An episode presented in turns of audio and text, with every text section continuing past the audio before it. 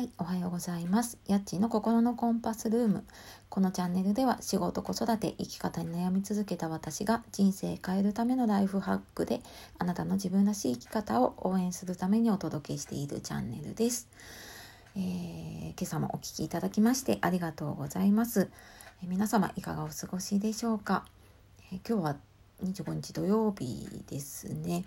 もうなんかあっという間にねゴールデンウィークに入って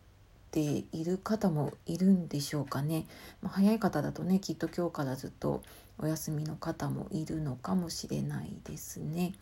はいでえーと、今日はですねまたあのラジオトークさんの方の、えー、今週のお題トークに出ていたおうち時間三種の神器っていうテーマが出ていたので、えー、ちょっと面白そうだなと思って今日はこのテーマでお話をしようと思いますので最後までお付き合いください。はい、えー、おうち時間三種の神器私も改めて考えたんですけど皆さんいかがでしょうかね。まあ、きっとねあのおうち時間人によって差はあると思うんですけれどもまあきっとねあの今までより増えたなっていう方が圧倒的に多いんじゃないでしょうか。でまあそんな中でね、えー、必需品というか三種の神器ってなんだろうなっていうふうにちょっと考えていましてまあちょっと3つ絞ってみました。で、えー、1つ目はまあこれ結構ね共通する方いるかもしれないんですけれどもスマホで2つ目が、えー、トランポリンで3つ目がゲームですね。はいでまあ、私のこの三種の神器は、まあ、ちょっと小学生の子供が休校中っていうこともあるので、まあ、ちょっと子供とのおうち時間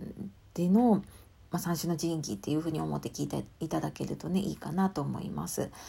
でまあ1つ目のねスマホは多分ね皆さんも結構使っている方がね多いと思います。まあ、今このラジオもね私スマホ一つであのポチッとやって撮って配信をしてで、まあ、それをツイッターに流してでね全てスマホでやっていたり。あとねあの在宅勤務リモートワークになってくると、まあ、スマホで連絡を取ったりとかね業務上のやり取りもスマホでやることが多くなったりっていうことでまあ、今までねあの会社に行っていれば会社の中で、えー、業務連絡とかやり取りをしていたのも全てもうスマホでねあの LINE とかでやり取りをしたりとかやったりしていますね。であとは、まあ、ちょっと家で過ごす時間が長くなったので、まあ、この機会にねあの少しインプットする時間も増やしたいなと思って、えー、まあ、読んでいない本も読もうかなと思いつつまあ、読めるのは朝の時間ぐらいかなっていうところで、まあ、昼間はなかなかね読めなかったりあとまあ夜寝る前にちょっと読むぐらいなんですけれども、まあ、なかなか読めなかったりするので私はもうスマホの中に Kindle のアプリとかあとはえーと、読み上げてくれる Audible を入れていたりしているので、まあ、ちょっとした隙間時間とかねあの家事しながらとかでも、え、耳から聞けるので、まあ、そんな感じで、え、スマホを使ってインプットをしています。でそうですねあとはこのねラジオとかも、えー、まあ、時々自分の気に入っているチャンネルの方とかはね聞いたりとかもしています。のでまあやっぱり結構ねスマホを使う頻度が増えたなと思っていて、まあ、何日か前にもね話したんですけどやっぱりねあの自己管理というかねその辺スマホ使う時間っていうのも決めないと、えー、まあ、本当にね無限に使うようになっちゃうなと思ってそこの辺に気をつけなきゃなと思っています。まあ、そんな1つ目で、えー、2つ目トランポリンは、えーと今回の学校休校2回目ですね4月に入ってからの休校になった時になる前に、えーと、ちょっと買ったものなのでまだそんなには使っていないんですけれども、えー、この外出しなくなってからあもちろんね食べる量も増えているので、まあ、多分体重増えてるんだろうなと思いながらでもあまり変わってないんですよね体重とか体脂肪とかも変わっていなくて。でも食べるものも変わってないしむしろ増えていてなんだろうなと思った時にあそういえばなんかトランポリン飛んでるかもって思って。で、まあ、確かに飛んでると思ったよりも疲れるのでそんなに長時間は飛べないですね。もう5分飛んだらヘトヘトみたいな、まあ、そんな感じなんですけど、ね、多分トランポリン飛んだことある方はねあの特に大人になると本当に結構な運動になりますよね。でまあ、ちょっとね体重もそんなだったので、えー、調べてみたら、えーと、5分間トランポリンやると、まあ、自分の体重分ぐらいのカロリーを消費して、まあ、ジョギング1キロ分ぐらいを消費しているようなんですね。ただこうトランポリンねポンポン飛んでるだけなんですけれども、まあ、それでねジョギング1キロ分って、まあ、なかなかねあの走れないですよ走れないというか、まあ、私そんなにねジョギングはできないので結構ねあの1キロ走り続けるって